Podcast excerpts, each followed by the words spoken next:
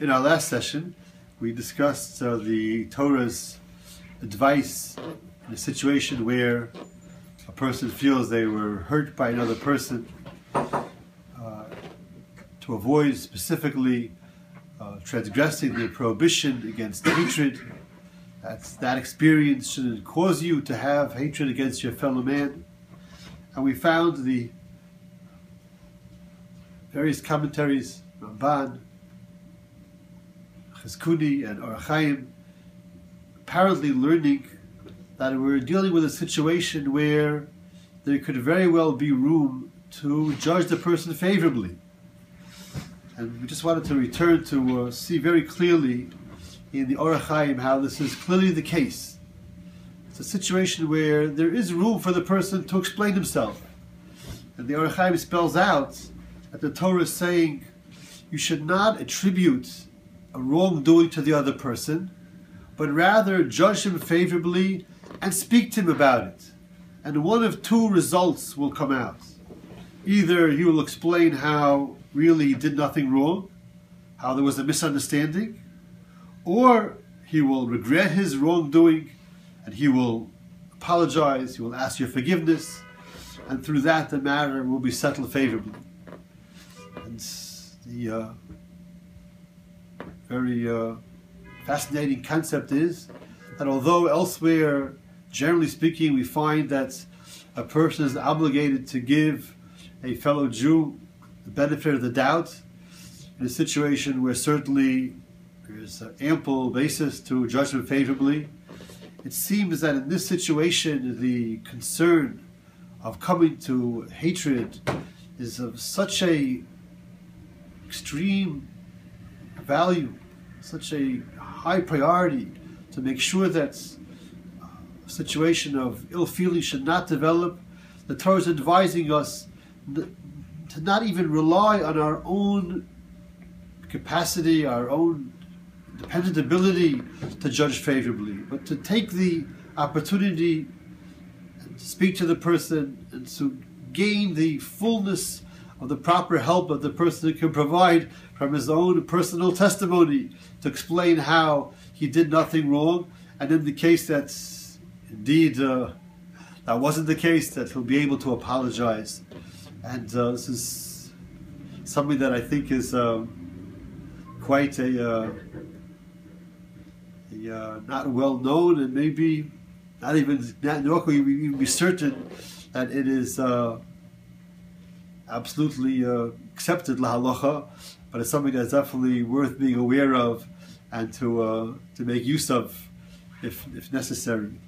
Um, at the very least, there would be ample basis for the person who's being approached not to uh, be insulted in any way, not to have a, uh, a uh, objection. Why don't you just judge me favorably? We can respond. Well, we see from many of the great commentaries of the Torah that this is the proper approach to take, to not rely on our own capacity. Maybe we will fail. Maybe we won't be so certain about it. Maybe some ill feelings could still creep in, and to have an open and honest and trusting discussion where you accept the person's explanation or apology. That's uh, the explanation of Ohr HaChaim and others, as we mentioned. In the Rambam, we see something different and something also quite amazing. The Rambam seemingly is learning that this situation is one where it's quite clear that what the person did was wrong. But the Rambam uh, describes the direction of the Torah to speak to the person is not merely advice as a way of not falling into hatred, but actually an independent, positive commandment. The Rambam says clearly, mitzvah, it is a positive commandment, lohidio, to make known to the person, velomor, and to say to him, lamo asisali kach v'kach, velomor chatasali b'davar pleni.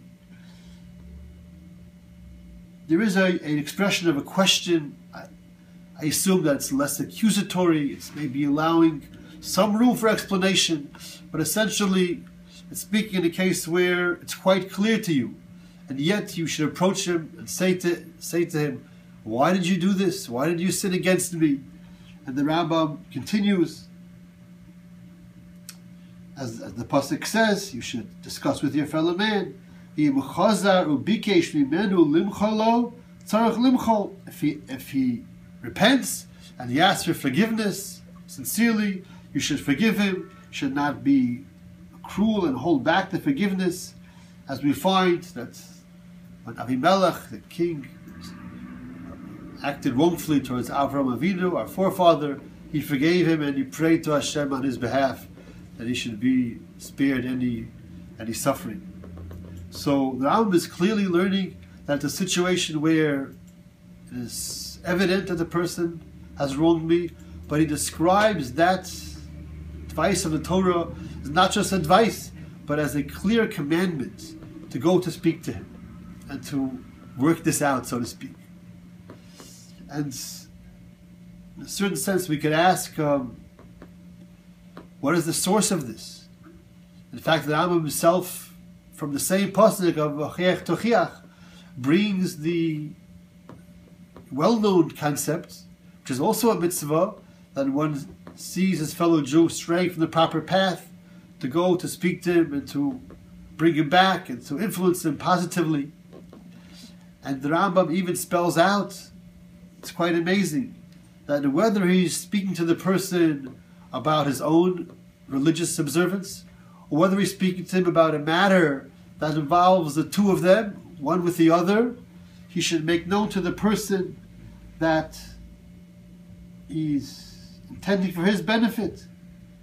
He should speak to him calmly, soft expression, and say to him, make known to him that he's only saying it to him for his benefit, that he should merit the world to come and not have any any uh, negative account to be held against him. So perhaps this can help us to understand what is really the source of these two forms of this mitzvah. It would seem like they're two distinct forms, but in, in truth, they really come down to the same thing because it's not only for my own sake to avoid uh, my own uh, perhaps uh, temptation, so to speak, to come to, hatred against the person, but the person who I was speaking to is also the beneficiary. If he wronged me, then he has he has done wrong. And the same way that I'm supposed to help him with his own personal affairs, I should want to help him even if I was the party who was hurt. He needs to receive forgiveness from the Almighty, needs to receive forgiveness from the person who he hurt. And that can only be achieved if there's a real human discussion where I ask him and I say to him, Why did you hurt me? And he will understand that it was wrong and he will feel remorse for it and he'll be able to relate to me and cause me to be able to forgive him. It's a sincere apology.